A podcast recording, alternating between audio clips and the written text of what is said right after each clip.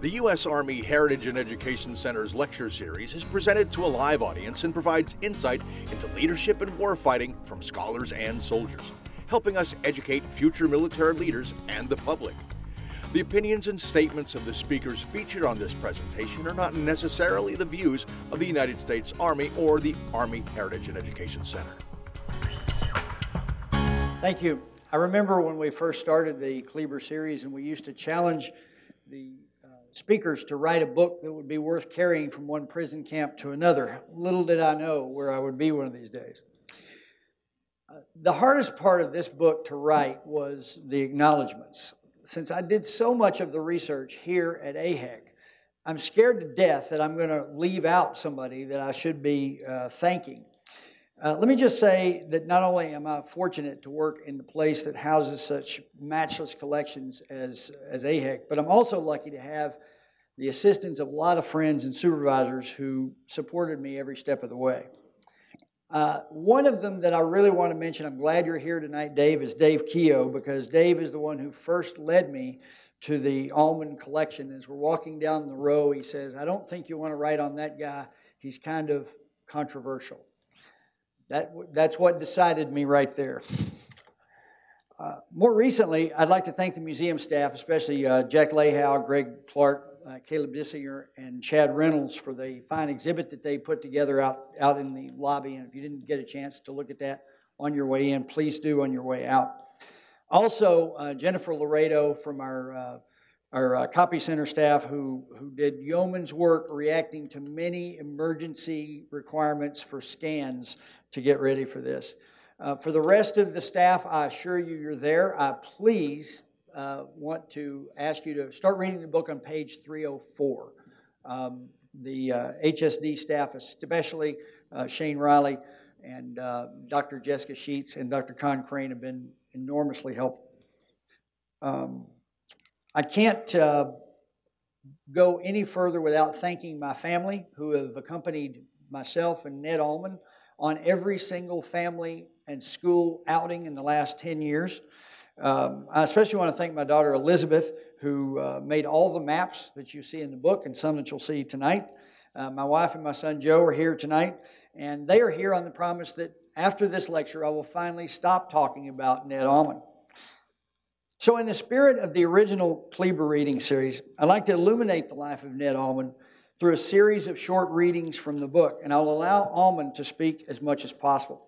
I can't cover all of his life, but whenever whatever I miss, maybe we can cover it in the Q and A. On June 25, 1950, Lieutenant Colonel Ed Rowny and Lieutenant Alexander Haig had the Sunday duty at General Headquarters Far East Command. Shortly after 10:30 a.m., a message came in from Seoul alerting GHQ that the North Korean People's Army had attacked in force across the 38th parallel, separating North Korea from South Korea.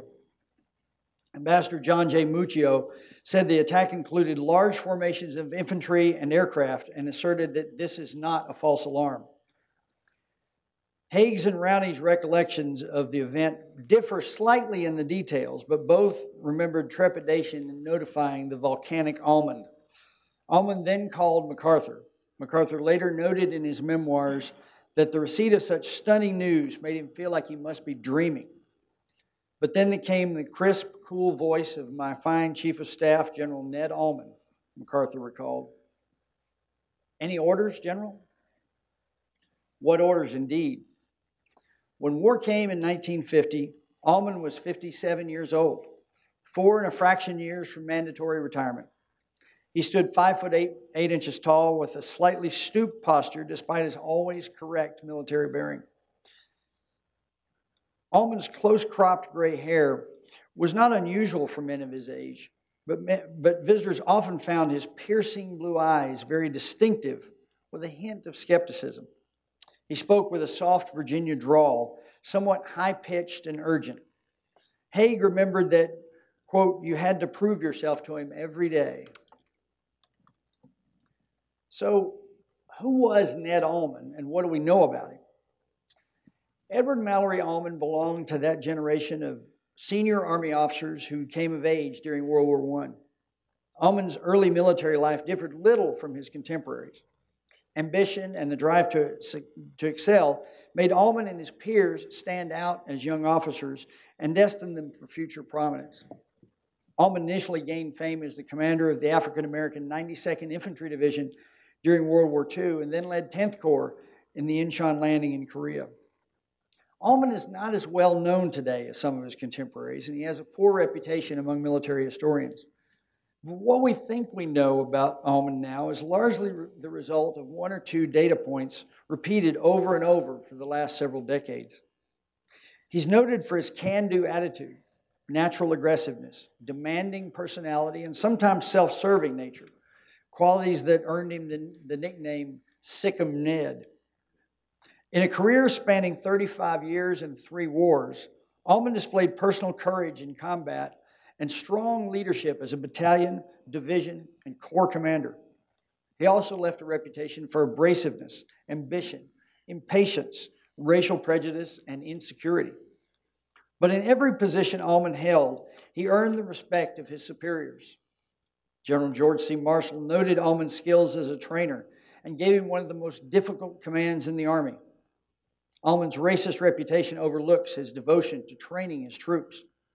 His relationship with General Douglas MacArthur gained him advancement and notoriety, but MacArthur's trust was well placed.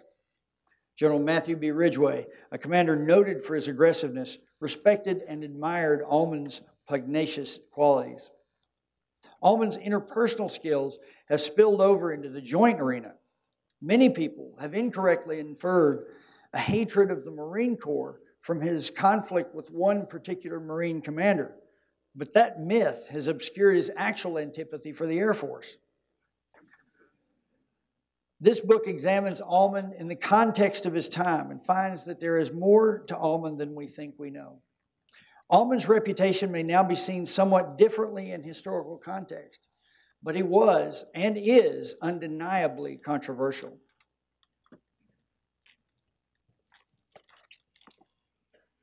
On a warm September day in 1912, Edward M. Almond hopped off the train at Lexington Station after the short ride from his home in Culpeper, Virginia. Carrying the few personal possessions approved for new cadets, the young man walked across the campus of Washington and Lee University and onto the adjoining grounds of the Virginia Military Institute. After a long and tiring day of uniform and equipment issue and drills and barrages of verbal abuse from upper class cadets, Almond and the other new rats finally moved into their barracks. The first of many orientation lectures took place in Jackson Memorial Hall with Thomas J. Stonewall Jackson's immortal words emblazoned on one wall You may be whatever you resolve to be. I noticed a VMI graduate mouthing that with me. the phrase guided the rest of Almond's life and career. VMI, with its strong Confederate and military influences, shaped his outlook Almond graduated third in his class in 1915, but VMI cadets were not automatically commissioned. Almond took a teaching job in Alabama where he met and courted Margaret Crook from an old Montgomery family. After the United States entered World War I, however, the rapidly expanding Army also grew its officer corps. Almond received a direct commission in November 1916 and joined the first OCS class at Fort Leavenworth. After OCS, he reported to the 4th Division, first training at Fort Brown, Texas, and then Gettysburg. Ned and, Ned and Margaret married on August 14, 4th, 1917, and then settled down in their first home, rented rooms in Gettysburg. He sailed for France in May 1918 and by July was in action commanding a machine gun company. Going into battle for the first time, he had much more to worry about than combat. Anxiety and insecurity would be expected on the eve of battle, but he calmed himself by focusing on his leadership tasks. He later recalled, quote, I was so concerned with the local problems of billeting the men for the night wherever we were, of getting them properly fed from the field kitchens with a hot meal, and the animals fed and the company to move out from wherever we were by daylight, that I had little else to think about or to concern me, except in immediate requirements of the command of a machine gun company trying to get into the battle area. This habit of checking the troops and eyeing every detail never left him. The temporary exhibit out, outside holds one of the contemporary reports from Almond, if you take a look at that. From his first combat action, Almond displayed great physical courage and placed himself at the front with the troops. On the evening of August 4, 1918, Almond seated himself in an observation post on the front slope of a hill overlooking the Vesle River. He sent his draft animals and carts to the rear and positioned his machine guns so that he could provide overhead fire across the stream. Just as Almond sat down to eat, a shell exploded nearby and a fragment struck him in the head. He later remembered, quote, I had just opened a can of Corn Willie when a shell broke into our midst from across the stream, and although I had my helmet on, it penetrated my helmet and the top of my head. My orderly, who had brought me my supper, was killed by another fragment, and a number of men in my vicinity were wounded also, and a couple killed. Almond's small but potentially deadly wound and his performance under fire earned him respect and a commendation for valor, in which it was noted that he refused to be evacuated until he had taken care of his men.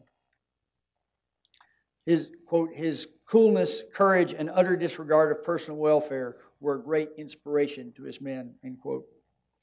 After recuperating from the wound, Almond assured, assumed command of the 12th Machine Gun Battalion and commanded it throughout the remainder of the war and the occupation the following year. Combat taught him some enduring lessons about the, war, about the value of training.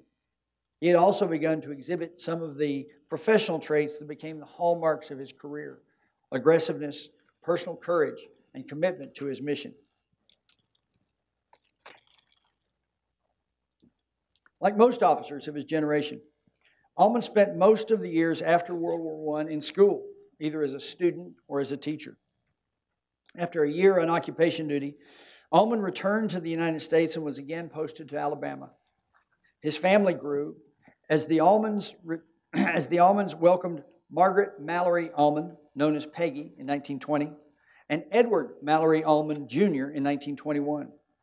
After he completed the company officer's course at the infantry school at Fort Benning, he remained as an instructor. This photo, by the way, is a picture of the Almond family in the Philippines uh, while he was commanding battalion. He also made an important connection at Fort Benning. Lieutenant Colonel George C. Marshall served as the assistant commandant of the infantry school during Almond's years, and Almond caught his eye. During that period, Marshall noted the officers who demonstrated special skills and abilities. Though they did not know it at the time, those officers became Marshall men, destined for high rank and position. Almond served with several future general officers at Fort Benning, including his fellow tactics instructors, Major Joe Collins and Major Omar Bradley. Working with these men gave Almond exposure to their skills, and they surely learned things from him. Marshall noted Almond's abilities as an instructor, and Almond owed some of his later success to the impression he made on the future Army Chief of Staff. Marshall and Almond had never met before, but Marshall had many occasions to observe Almond both in the classroom and in the field. Marshall, a 1901 VMI graduate, knew that Almond also hailed from the Institute, but that carried no weight. As Almond later recalled, quote, General Marshall never let such associations, especially of people he had not seen for years, interfere with his actions toward an officer, especially a junior officer. End quote. Almond began his tradition, his transition to the Army's senior leadership with attendance at the U.S. Army War College from 1933 to 1934, where his classmates included future five stars Omar Bradley, William Halsey, and 43 other future flag officers. After graduation, he was assigned to the War Department General Staff. Almond's love for training was rooted in his own thirst for knowledge, and he lobbied hard for the chance to attend the Air Corps Tactical School, a precursor to the present day Air War College. He also attended the Naval War College, where his performance earned him a teaching spot. He turned that, down that job and went to Sixth Corps, where he spent the last year before the next war conducting the large scale maneuver exercises that would prepare him for his next assignment.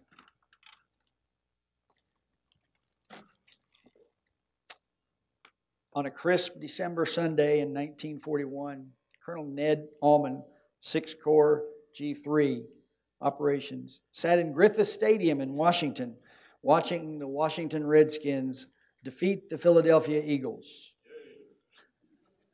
I have to point out for you Eagles fans, it was a tough time. Uh, the NFL was 10, 10 uh, 10 teams.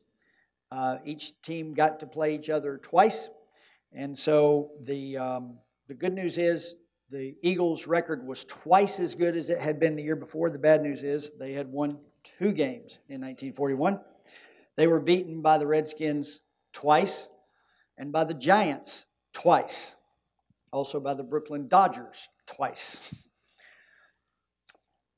Operating as part of the Sixth Army, First Army, Sixth Corps had performed well in the Carolina maneuvers, and as units and as its units began, began to move back to their home station in New England, Almond stopped off to watch the game. He later recalled hearing an announcement over the loudspeaker for all officers to return immediately to their units. Shortly thereafter, Almond learned of the attack on Pearl Harbor.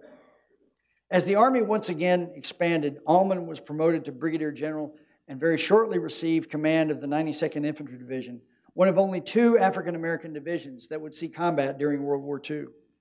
The Army recognized Almond's skills as a trainer when selecting him for this billet.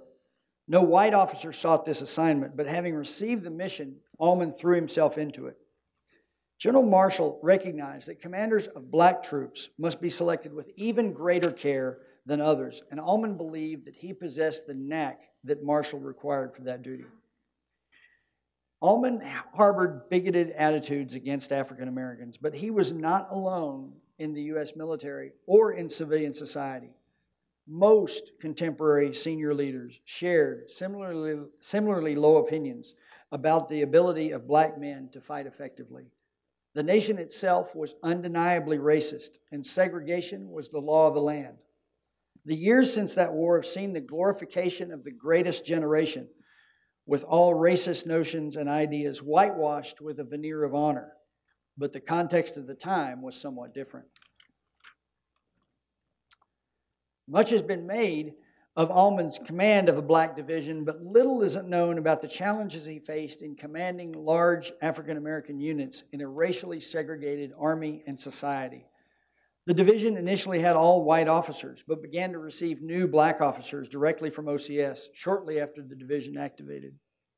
When Almond activated the 92nd Division at Fort McClellan, Alabama, it was split among four bases. No civilian community wanted large numbers of black soldiers in their midst, so the regiments trained individually at Camp Robinson, Arkansas, Camp Atterbury, Indiana, and Camp Breckinridge, Kentucky. Almond dealt with all the normal challenges that a division commander faced, such as housing, feeding, training, and equipping his unit, in addition to the burdens of separation and segregation. His unit experienced some of the same turbulence that other divisions did, including providing cadres of officers and NCOs to other African American units. The educational limitations of, this, of his troops, the prevailing social environment, and growing pressure from the black community and his own officers made his task more difficult. After several months of training at widely separated locations, Almond consolidated his unit at Fort Huachuca, Arizona, which the Army specifically selected for black troops because of its remoteness. Many of the racial problems he experienced at the smaller bases became magnified as the unit came together. Almond also began to feel the pressure from the black community through the black press. He told his men that his focus was on building the division, not changing the status quo the rule was that the divisions would use the laws of the state, states in which they were stationed. He told his troops in a speech, this the quote, the existence of these, law, these laws and customs is a fact. The personnel of this division must avoid any activity or conduct that will interfere with military training or with the discipline of the command. It is not our function to attempt to alter the existing order. The problem is social, not military.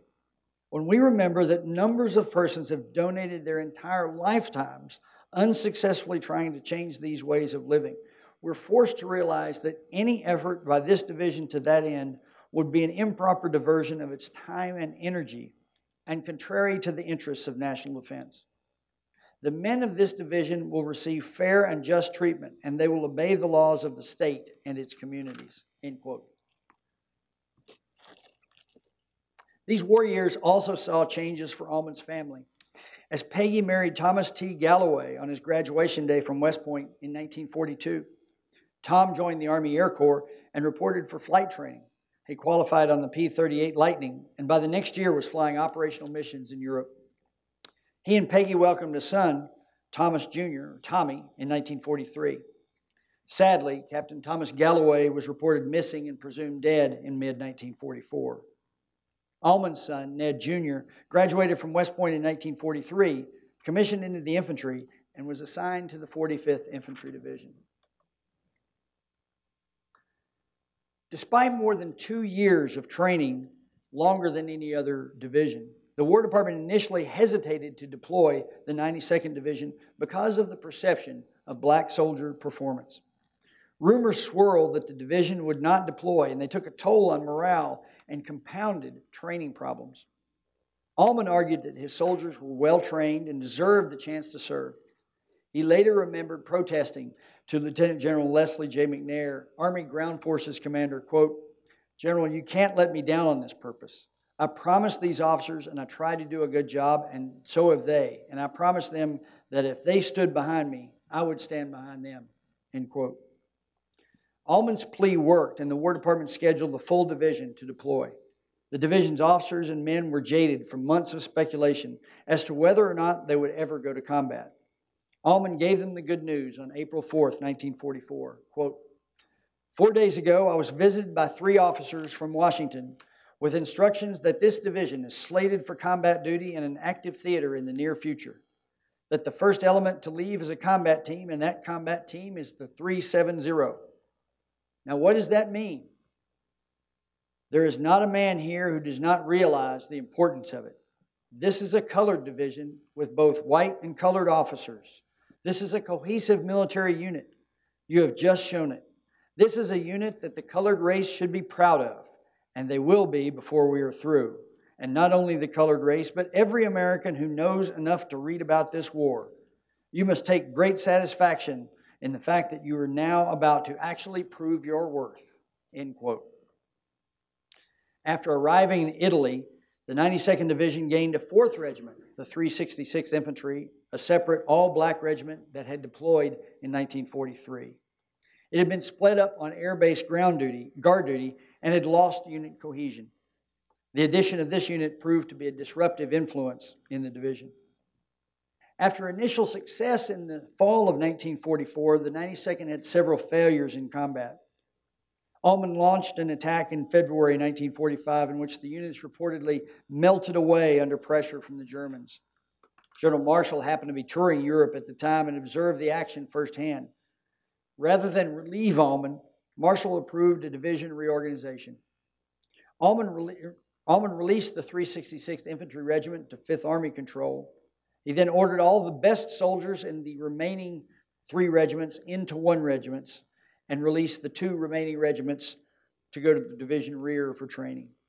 To replace those two regiments, Almond gained the White 473rd Infantry, commanded by Colonel William P. Yarborough, who had already made his name as an airborne commander, and the 442nd Infantry Nisei Regiment, whose combat record was already legendary.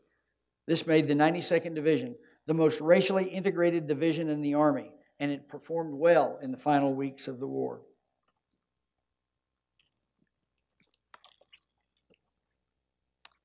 Just as Almond's plans and training were beginning to pay off and the newly organized division was meeting its objectives, he received tragic news.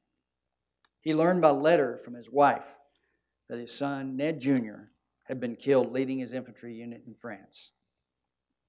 This was a double blow after his son in law's death only a few months early, earlier. He wrote a poignant letter to Margaret. Quote, Tonight your letter came to tell me that Ned had been killed. For some days now, I've had a premonition that something had happened to him, but last night your letter of 29 March said you had a note from him on 18 March, and it reassured me. He was a fine boy. I shall always mourn his loss but with unmeasured pride that he had a, a, part in destroying as many cursed Germans as he could.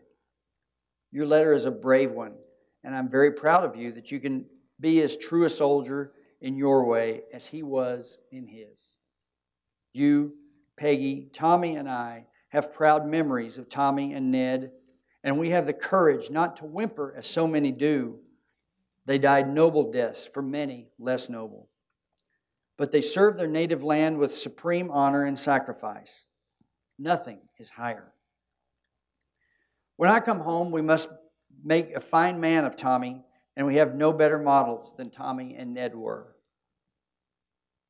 I won't urge you to be brave, for you have already demonstrated that. So I say, be proud of Ned and take much satisfaction in having raised a fine boy who has borne himself nobly.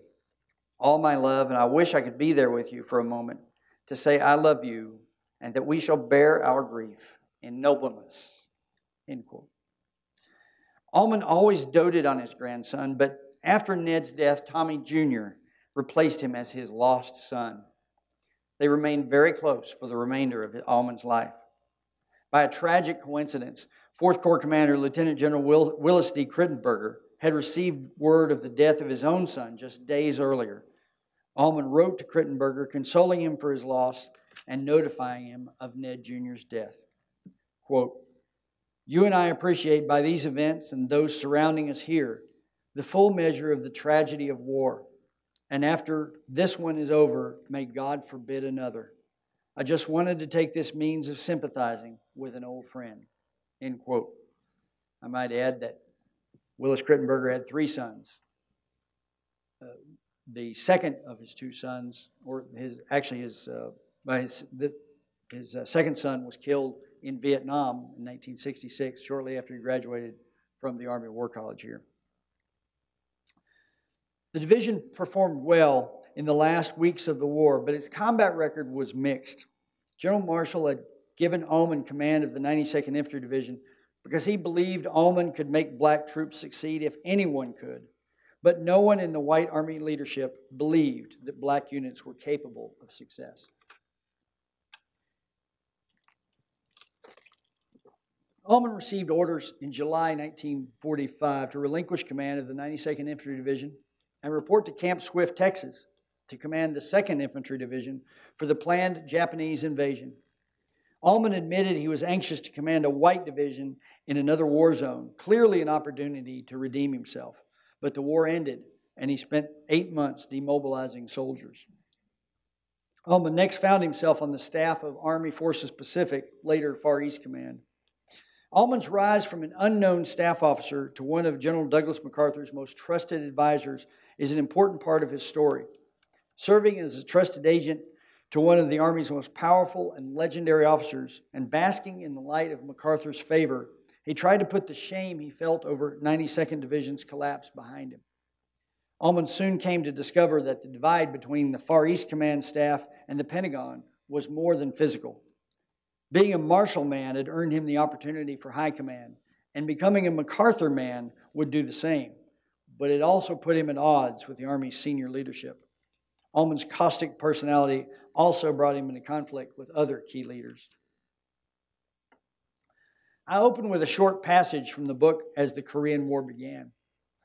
That sudden North Korean attack had caught the U.S. Army and the world unaware. This slide shows you a little bit about what the forces looked like as they attempted to get ready to go to Korea. The military had been reduced drastically after World War II, and both the Army and the Marines had great difficulty marshaling enough forces to meet the threat. As the Eighth Army worked quickly to establish a defense in Korea, Almond formed a planning group called Force X that became the nucleus of a new Corps headquarters that would lead the UN counterattack into Korea at Incheon. MacArthur stirred controversy by appointing Almond to command the new 10th Corps, using the Roman numeral X to play on the Force X name. MacArthur assigned the 7th Infantry Division and the 1st Marine Division to 10th Corps, but there was less there than it appears, as you can see from the slide. The 7th Division had been stripped to fill other divisions deploying to Korea in July and August 1950, and MacArthur appealed to the Korean government for augmentation by Korean citizens. Some of those recruits, called Korean augmentees to the U.S. Army, were the first Katusas. They went to Japan and received the very briefest of training before going to the division. The 1st Marine Division was, even, was in even worse shape as it did not even exist at the time, but was shortly activated at Camp Pendleton, California. That division's only active regiment deployed to Korea in August, while the other two regiments formed at Camp Pendleton. MacArthur chose particular command and control arrangements that caused problems among some of the senior commanders. The 10th Corps was assigned to make the Inchon landing, but Almond would report directly to MacArthur rather than to 8th Army Commander General Walton Walker. This initially reflected MacArthur's belief that the Inchon landing would end the war quickly, but he maintained it after the capture of Seoul, both because of geography and because of his distrust of Walker. Almond also faced challenges with the commander of the 1st Marine Division, Major General Oliver P. Smith. Their first meeting did not go well, and things never improved. Smith reflected the Marine Corps view that a Marine should command an amphibious operation, and he had no faith in Almond's abilities. Almond had great things to say about Marine units in general. They clashed repeatedly throughout 1st Marine Division's assignment because of his relationship with Smith. In the first of many letters he wrote to Margaret over the next 10 months, Almond praised the Navy and Marines. Quote, This has gone just about as planned and a little better speed. The cooperation of the Navy and the spirit of the Marines has been wonderful, and I'm sure the 7th Division will do equally well when they are in it. The Marines are wonderful and a pleasure to command. U.S. Army Deputy Chief of Staff Lieutenant General Matthew B. Ridgway sent Almond a personal note that surely buoyed his spirits. Dear Ned, the full fruits of brilliant planning and courageous execution seem about to be gathered. In the flood tide of victory, personal messages will count little. But I do want you to know how deeply we all rejoice in current developments. You're about to inscribe another and unsurpassed chapter in our combat records. Congratulations. Matt.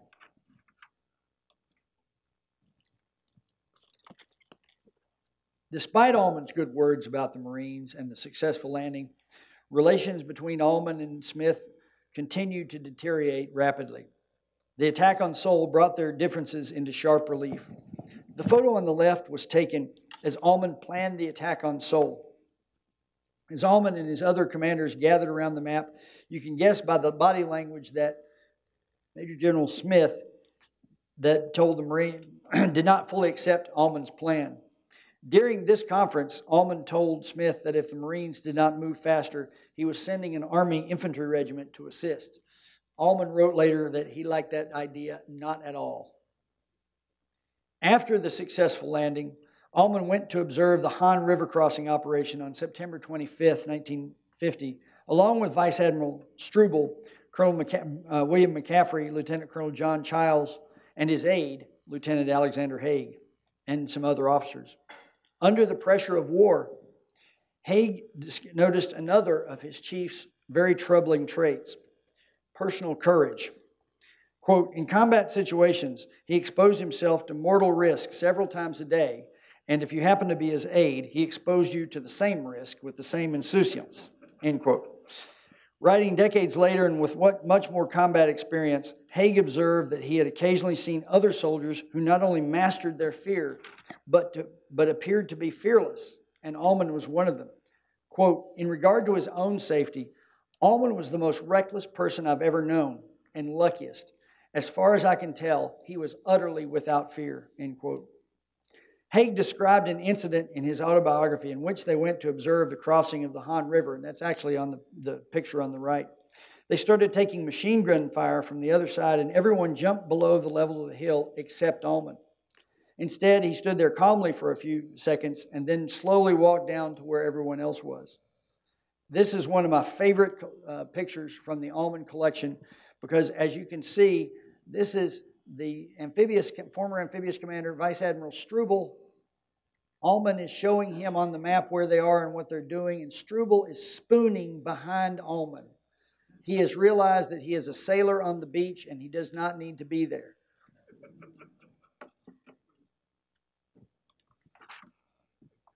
Having mounted a successful landing at, at Incheon, MacArthur next conceived another landing at Wonsan on Korea's east coast that would finally cut off the North Korean forces.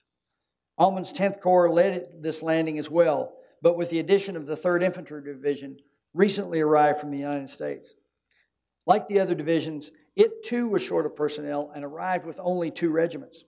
The 65th Infantry, an independent active regiment from Puerto Rico, became its third regiment. Almond then led the race to the Yalu, commanding both his corps of three divisions and a South Korean corps of two divisions, essentially a small field army. Many historians judge Almond harshly for his tactical abilities, but few address the challenges he faced in Korea, such as the sheer scope of the mission, the inhospitable terrain, and the forces available. Most people today think about Korea only as a flat map like this, when in reality the ground actually looks like this, with the 6,000 foot Taebaek range uh, going running down the length of the uh, peninsula. Almond very succinctly described the situation in North Korea to, in a letter to a friend. Quote, You are aware of what we face here. Try to imagine a winter campaign in the Canadian Rockies without benefit of a single first class road, and you about have it. The logistics of maneuver problems are tremendous, but are being solved as rapidly as our resources permit. It was a genuine lifesaver to get the 3rd Division. While it is concentrating for future employment, I'm currently using to using it to clean up the southern end of my zone where the guerrillas have been a real menace. The Chinese entry into the war in November 1950 caught UN forces unprepared as more than a million Chinese streamed into North Korea. The mountainous terrain did not allow much cohesion between either the 10th Corps units or the 8th Army units. Almond's five divisions were scattered from the Manchurian border to Wonsan, here,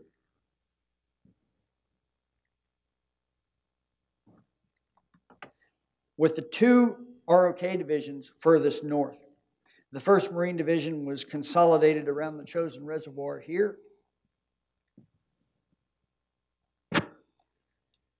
The 3rd Infantry Division was stretched but still cohesive at once on at the bottom of the map, but the 7th Infantry Division's regiments were widely scattered. The 31st Regiment on the east side of the Chosin Reservoir, while the 32nd and 17th scattered in this area.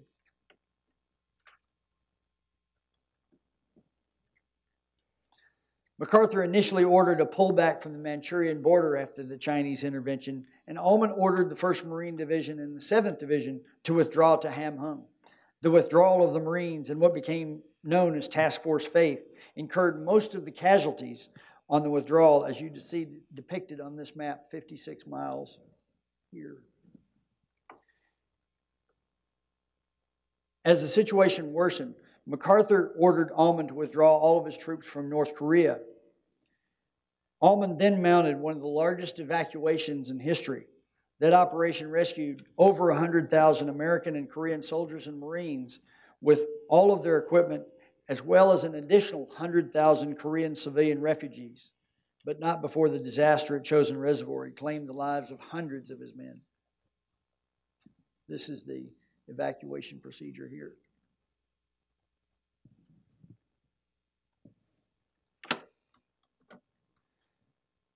The last ship left Hungnam on Christmas Eve 1950 and arrived in Ulsan on Christmas Day.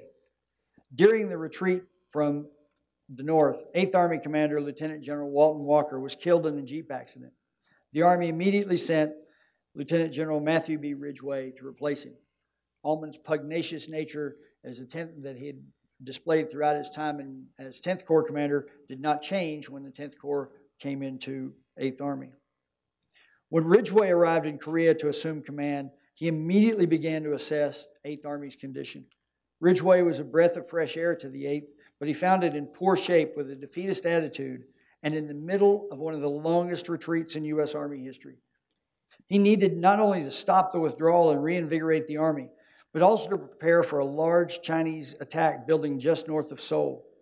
He immediately set out to meet with his corps commanders two of whom presented him with plans to withdraw to Pusan.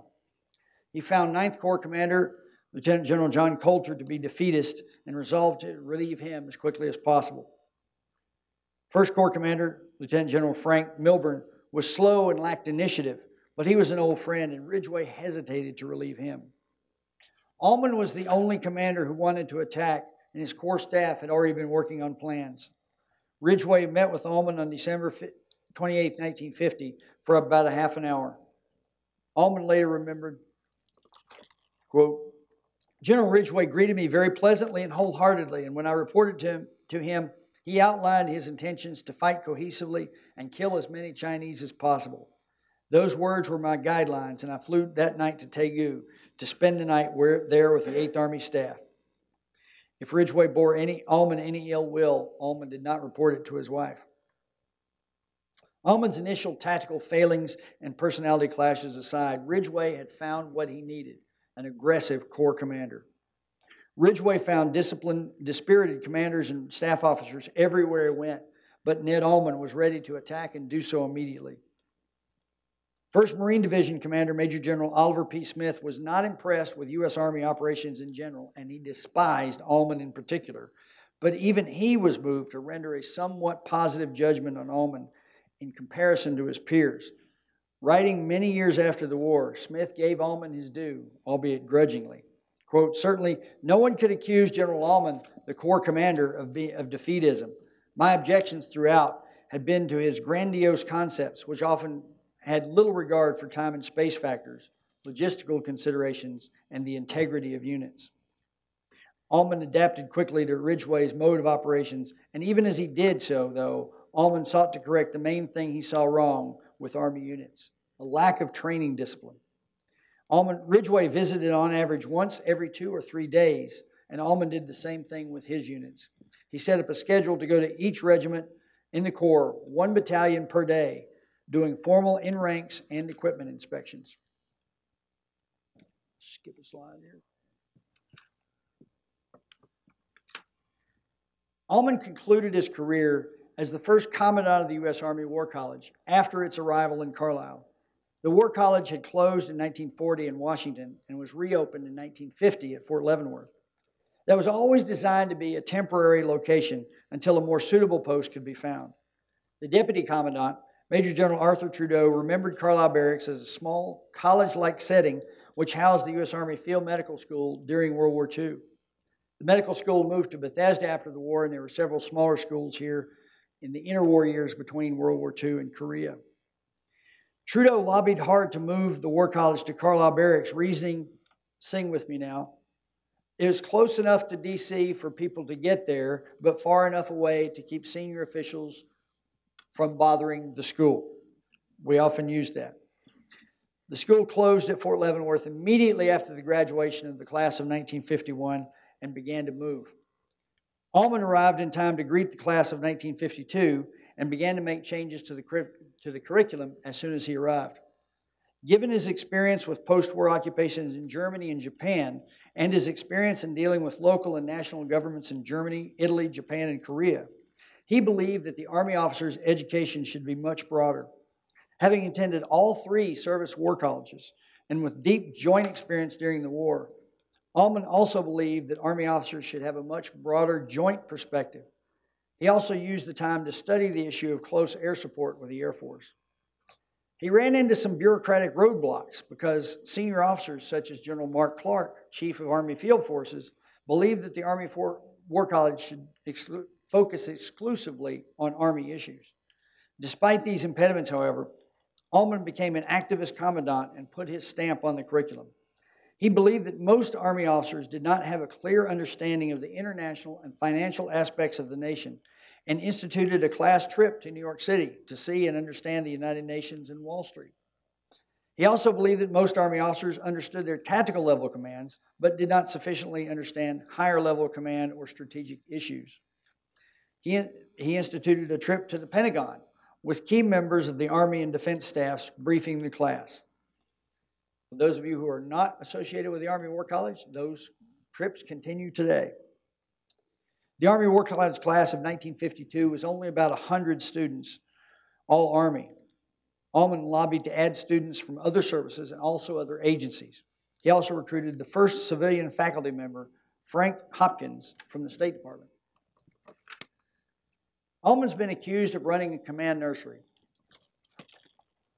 In effect, making sure that he helped his people advance in their careers. Of this, he is absolutely guilty as charged as is nearly every other general officer in history. Detractors might call it favoritism, but clearly Almond was a good judge of character. Any one of his former officers, despite their loyalty to him, would tell you that the hardest thing to do working for Almond was succeeding. Because just because you were successful yesterday does not mean you will be successful today. The success of Almond's officers, especially those from Korea, is significant in that all but one of his primary staff officers at Corps level and most of their deputies and almost all of his regimental commanders later became general officers. If you worked for Almond and were not killed or relieved, you made flag rank. This was due not just to their skills, but Almond also aggressively pushed them forward for future promotions. So, what should you take away from all this? Well, a book, of course, they're for sale outside. But I'd like to address Almond's legacy. We touched on that briefly earlier. We often find it difficult today to honestly confront our nation and our Army's racist past. And it's much easier to have a figure such as Almond to whom we can assign blame.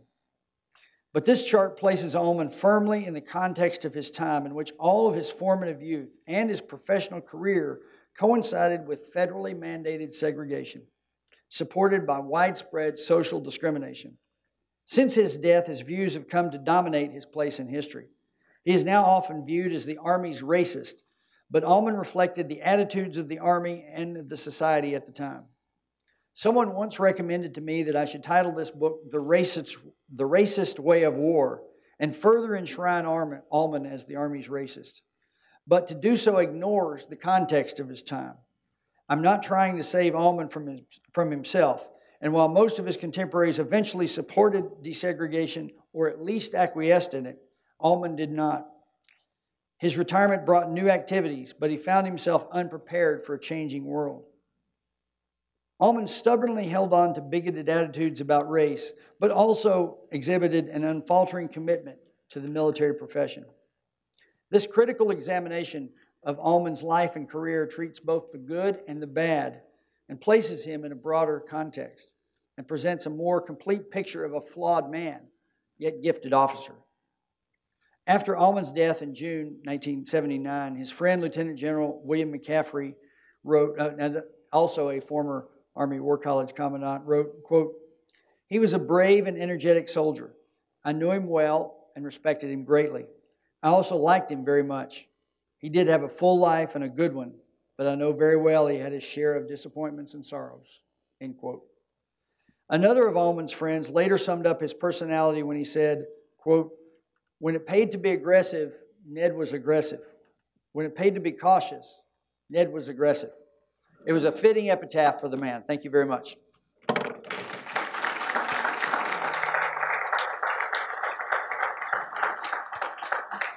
All right, ladies and gentlemen, we have plenty of time for questions. Who would like to start us off? Right here. Easy ones, please. So, uh, do you have insights into why the black division or the yeah the black division failed in Italy. Were there more details uh, yes. about that? Yes, uh, the the largest problem that that the Army faced in building black divisions was the the educational level of the troops. All of the all soldiers took the Army General Classification Test, and uh, the the AGCT was you're expected to to come out in sort of a bell curve. So there'd be a very few uh, that scored in category number one, and then a few and more in category number two, and the vast majority in category three, a few fewer in category four, and very very few in category five. One being very very good, and five being um, very very bad.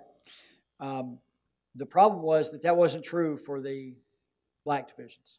It was very, very, very few in category one, only a few more in category two, three, and four, and a whole lot in category five. Uh, some could not even take the test because they were illiterate. That education problem caused challenges throughout the Army for both white and black soldiers, but in, in other divisions, you're able to smooth them out and push them out to different, uh, you know, absorb them a little bit better in the black divisions, they were all sent to one to one uh, place. Uh, Also, as part of that, as other units, not division size, but other regiments or, or service units were, um, um, were deploying, they would leave black soldiers that had not been able to deploy for whatever reason in what were called casual camps. Those were often sent to the divisions to retrain. Uh, that constant cycling was, uh, was even tougher for the black divisions than it, than it was for the, the white divisions. The very, very few small number of, of, um, of uh, category ones went to OCS and, uh, and, and the Air Corps. So that's where the Tuskegee Airmen come from. Uh, those in category one and two also went to the technical branches. So artillery and engineers actually did pretty well. It's just that the the infantry fell way down on on uh, from the educational perspective. It was it took a long time to train, over twice as long as it took to train other divisions. That's just from the educational standpoint. There are um, not everybody was as willing as Almond was to to um, to support them, um, including the officers. A lot of the white officers did not want to be there and tried to get out. So there was there there was prejudice throughout. When I said that they, they had separation as well as segregation, uh, they had to have sever- even on the four installations they were on, they had to have segregated facilities and all that took time and just it was a it was really hard. Once they finally got to uh, to Italy, they had lost a lot of the cohesion that they'd built. Any other, any other questions? All right, right over here. Um, Mike, could you explain some of the problems Almond had with the Air Force? You alluded to that earlier, but then you didn't quite mention it. So Right. if you could cover that, that's always a topic I enjoy. Don't we all? Uh, and the Air Force colonels list is out today. So Air, new Air Force colonels? No. Okay.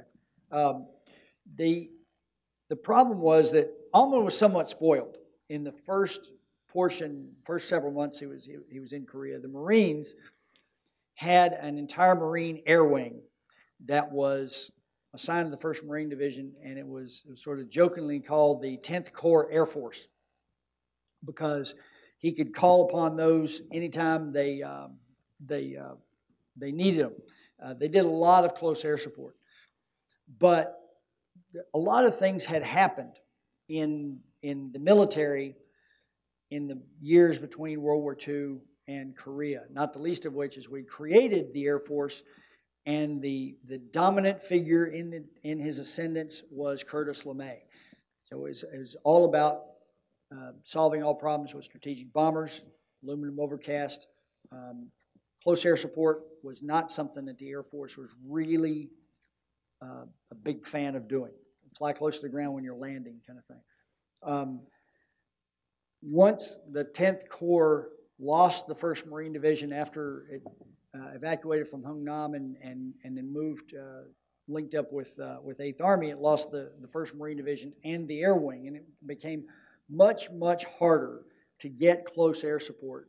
And when they did, they had to go through a bureaucratic process of, you know, we need, we need all um, air orders uh, 48 hours out or 24 hours out. Well, that's kind of hard to do when the guy's right here in front of me and I can't wait 24 hours for close air support to come in and, and shoot the guy. So this, this was an ongoing problem that, that Almond fought at his level. He told all of his regimental commanders, if you need air support, route it through the Corps headquarters so that instead of you, Colonel, asking for air support, me, the three star, will go ask for air support. And um, Almond was an abrasive guy, and sometimes he used um, short declarative sentences and, and uh, direct language, and it offended sensibilities sometimes. So he didn't always, he didn't work and play well with others, and uh, those sorts of things kind of uh, exacerbated that.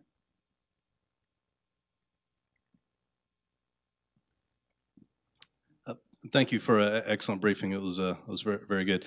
Earlier in the brief, you'd mentioned that uh, General Marshall was looking for certain qualities, I believe, for commanders of African American units. I wondering if you could elaborate on that a little bit and uh, see if there's any applicability of that for today for different types of units, whether they're multinational or. Well, um, one of the um, the uh, the things that's unmistakable, which caused a rumor, is um, most of the officers who commanded the black divisions were Southerners. Um, so it was widely believed that um, Marshall picked Southerners because he quote knew he knew that they knew how knew how to work with those people. Um, I'd say the evidence is pretty pretty damning uh, that that may well have been the case. But more more than that, Almond or Marshall was looking for people with very who were very technically competent. Beyond the fact, beyond the, the Southern issue, um, one of the reasons that Almond was selected, I believe, is because he, because of all of his training, his training ability and his, his detail oriented training, the NAC came in. They knew that they would have to train and retrain and re retrain and re re retrain these soldiers over and over again. So that person, that NAC had to be a person who really wanted to get into that kind of training. That's exactly the kind of person that Almond was. Uh, that is what made his unit as successful as it was, and it's actually what he needed to have in Korea as well. Almond was widely regarded as a micromanager. He's guilty as charged there too. But in Korea, for instance, he was frequently teaching regimental commanders what they needed to do. Um, he's often um, criticized for how his lack of initial lack of handling ability for the for moving the corps around guilty there too but he also had trouble he had so much trouble getting the small units to understand what they needed to do and going to basic small unit actions, blocking and tackling. That that that was one of his, his, his bigger problems in Korea. As a matter of fact, while they're waiting to make the second landing, he put the Seventh Infantry Division in essentially in, in class and had them go back to basics for how to how to do just basic infantry functions.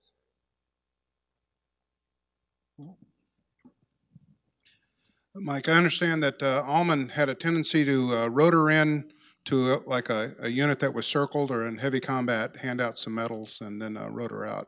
Yes. Do you have any specific instances of that? He absolutely did. He he. Uh, first of all, he loved to fly. Loved to fly. When he graduated from the Air Corps Tactical School at um, at uh, Maxwell Air Force Base in 1938, and that part of his disagreement with the Air Force is he kind of thought he knew them from the inside and and knew more than they did. But um, he loved to fly, and one there's a um, a newspaper report uh, written about him, uh, a story about him said that he won't drive two miles if he can fly, and it's absolutely true. He he flew everywhere, and I'll come back to that in a second. But what he would do is he would go in, and it didn't matter where you were. Uh, he would either helicopter in or fly in. All regiments were required to, to, to build a landing strip next to their regimental headquarters so the corps commander could come visit. And he did carry a bag full of medals around with him. Now, we think today this is a fairly, it's fairly common practice, but um, then it wasn't. It was it was fairly unusual. Um, one instance was uh, Colonel Don Faith, who later uh, was uh, was killed at Chosin, received the Medal of Honor. A few a day or so before that happened, Almond came in and gave him a Silver Star and said, "All right, where's another soldier that that deserves a decoration?" And um, Faith was really put off by that. He was, and you know, not to speak ill of Medal of Honor recipients, especially those who earned it posthumously, but he he was kind of had a rock in his shoe and uh, it irritated him. And so he pointed out some random soldier and So Almond gave him a Silver Star, and he flew away. And uh, Faith tore off his Silver Star and threw it down on the ground. Uh, today, we don't think it. We, we think it is unusual if a general officer flies somewhere and doesn't have a bag full of medals or coins or something.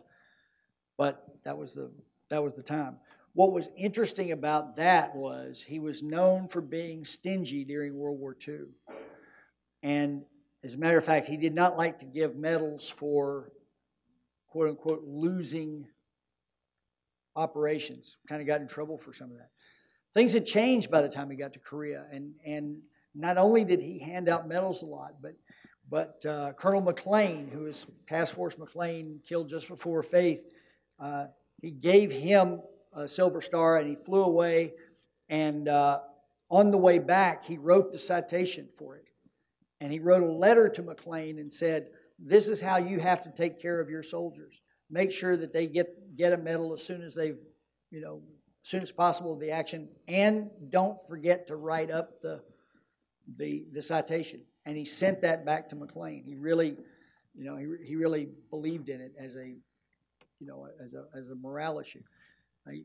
Now, for some reason, the uh, maybe the uh, the the structure was um, was out of whack a little bit, but he also gave away a couple of distinguished service crosses. Didn't know they went were down were uh, delegated down to corps commander level, but um, at Chosin, as he flew into Chosin, um, he uh, he gave uh, General Smith a distinguished service cross. Smith later reported that he had tears in his eyes when he did. So, the other thing that's important about that, besides the medals, is it didn't matter where you were. MacArthur or uh, Almond would come and see you. It didn't matter if the bullets were flying or not. He, he, he didn't stay in the rear of the gear. Every single day, unless he could not fly because of weather, every single day, he was out flying around to the troops. And if, if he arrived at your headquarters, regimental commander, and you weren't there, you better be up front. you better be in front of him not behind him. But every single day he went somewhere, and if, if the bullets are flying there, he went there first. All right, we have one last question right over here. Thank you, sir, for your presentation. It was very good. Um, could you elaborate just a little bit more when you mentioned when the question was posed about the problems that uh, African Americans at that time were having with their illiteracy. Because as you mentioned, during that time, during that same pool, there were people in that same group who were getting pulled off to be pilots to fly airplanes, Right. field artillery engineers, which are very technical. Right. Infantry is not a technical branch or field. It's bayonet and rifle and step forward. So could you elaborate a little bit more on the illiteracy aspect of it as to what they could not understand or Right. grasp that with being an infantryman? Right. Um, you're you're absolutely right. As a matter of fact, when when when Almond had a had the most uncomfortable meeting in the world with Marshall about what to do about the 92nd Division in Italy, um, he said Marshall asked him what he needed, and he he said he put his his his hand on the map behind the the regimental rear boundaries and said, "I need everything north of that line."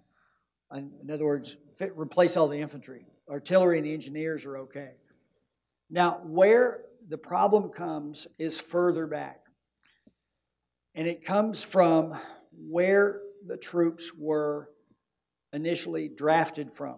A lot of his troops were drafted from the South, which had much worse um, educational opportunities than uh, the North did.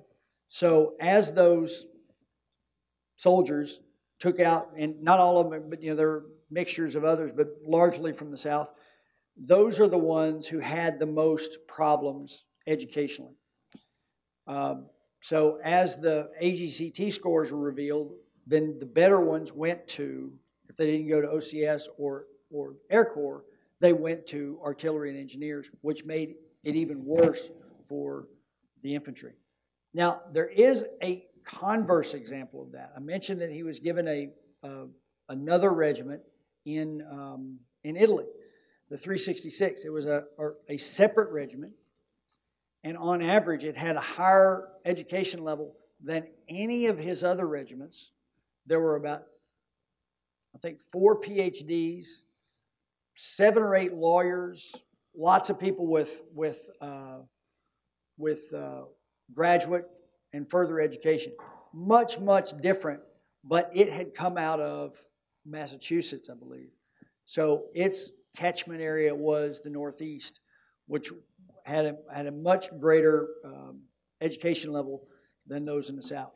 Uh, and almost all the officers out of that um, class had, out of that regiment, had come through uh, either Howard University or Wilberforce University, both ROTC programs. And so it was, it was a much higher caliber of, uh, of both officers and enlisted in the 366. Unfortunately, they've been split up for the best part of a year, had no unit cohesion, and they fell apart on the battlefield. Does that answer your question? One last. The real one last question.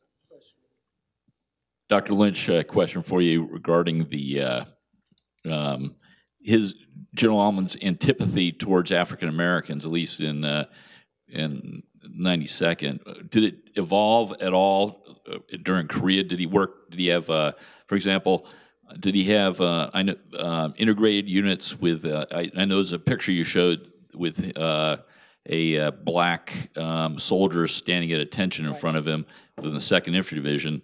Um, wh- what was did did his views change? Uh, did they, if not then, did they change ever? No, no, that, that's one part. Second part, um, you mentioned that uh, the uh, 92nd became integrated with a, a Nisei regiment, the 442nd. Um, how was his relationship with the Nisei troops? Was, did, w- do you have antipathy for everybody, or is it just specifically towards African Americans? And lastly, you mentioned the uh, two Korean divisions that were attached uh, to 10th Corps, and what was the relationship with those uh, Korean units? I, I love these multi-part PhD exam questions, so get comfortable.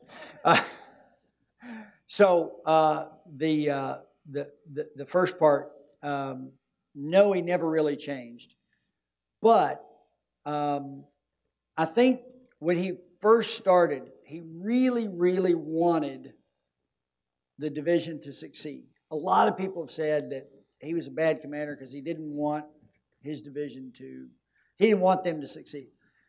Never happened in the Army's history. Commanders want their units to succeed, and, and they were his soldiers.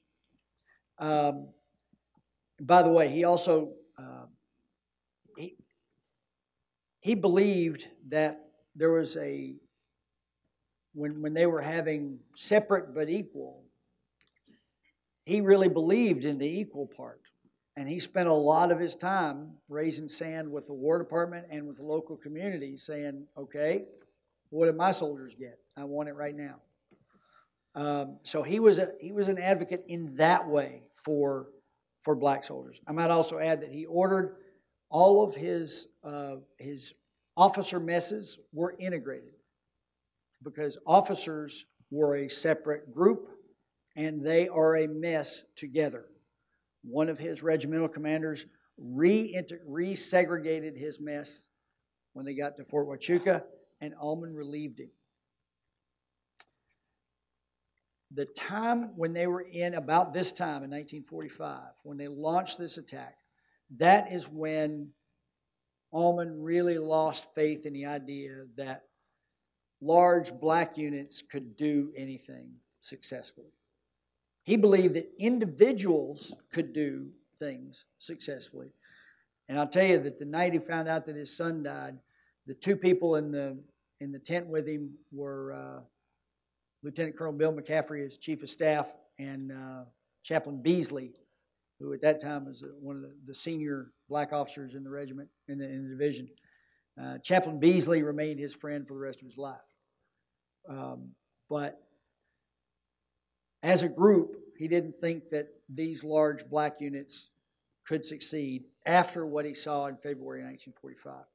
I don't think he got into the intellectual challenge of figuring out that what you just said is that segregated units don't succeed, and therefore, why don't we integrate units? He also thought they shouldn't be integrated as large as, or segregated as large as division, but they could be in battalion or, or uh, regiment level. The picture that you saw, he was um, inspecting a soldier from the uh, 3rd Battalion, 9th Infantry, which had been segregated before the war and went to Korea. Uh, I mean, it, the 9th Regiment had been integrated, and that was one black battalion in a, in a uh, white regiment. Uh, interesting enough, when what he's probably saying to that soldier is, Were you in the 92nd? Because everywhere he went, when he met black soldiers, he asked them if they were in the 92nd, or they asked, or they reminded him that they had been. He ran into several of his soldiers, former soldiers from, uh, from Korea. Second, uh, you asked about the, uh, the Nisei Regiment. Uh, he absolutely loved the Nisei Regiment because they were exactly what you think they were. Uh, they were tremendous fighters. They were our Gurkhas. And uh, they even said, the, the, the Nisei said that they couldn't understand what the 92nd had been doing because they, when they arrived and they launched their first attack, they took more ground in a morning than the, than the regiment they replaced had taken in five weeks. But they also realized that the segregation problems that the black soldiers had experienced both in their private lives and in, and in the Army was pretty tough. How much um, sympathy they had varied because a lot of those Nisei soldiers had family in concentration camps back in the States. And there was also trouble between two of their battalions, Issei and Nisei, second and first and second generation Japanese. So there's different different flavor going on there. Uh, had no problem with the with the with the Koreans at all. Uh, the problem with the Koreans was controlling them. Um, so he didn't have a, a, a a racial problem with them per se. It was controlling their actions and and uh, you know keeping them under under guard or not under guard, but keeping them in line or not having them dissolve as happened a couple of times. There is one incident from Korea that Almond is kind of, um, uh, he comes out badly. When the 65th Infantry Regiment arrived from Puerto Rico, um, he asked the regimental commander if they were black or white. And the regimental commander was shocked. The regimental commander was white, by the way. And he said, Well, they're not they're not black, they're Puerto Rican. You know, they're, they're sort of white. He said, Okay, I just wondered. Well, Everybody remembers that. And when the 65th Regiment, I'm, I'm going to almost quote from my master's thesis I read on this. Uh, when the 65th Infantry Regiment failed and ran off the battlefield two years after Almond retired, it was because Almond had said that terrible thing when they first arrived. Everybody forgets that Walton Walker said the same thing. Several other officers said the same thing. These are Puerto Ricans that don't speak our language and all that sort of stuff. So, you know, that answered the question. All three of them, all three parts. All right, ladies and gentlemen, I'd like to present uh, Colonel Harmon, our Deputy Director, to, for a few words. Hey, Mike, just uh, on behalf of the Army War College, Army Heritage Education Center, and all of us here, thanks for taking the time to do this. Sure, sir. Um, Here's just a small token of Oh, our thanks, appreciation. Thank you. Uh, But, you know, I'll, I'll take that back when we're done. Yeah, right, right, right. Uh, this is a display one. But the, the other piece is, now that the book's done, Right. now that you finally got this lecture complete, it's time for you to get back to work. Thank you for listening to our lecture. The U.S. Army Heritage and Education Center at Carlisle Barracks, Pennsylvania, USA is an integral part of the U.S. Army War College and maintains the knowledge repositories that support scholarship and research about the U.S. Army and its operating environment. To learn more about the Army's history or to plan a visit to our center, please visit us online at www.usahec.org. You can also follow us on Facebook, Twitter, and YouTube to learn more about past and upcoming events.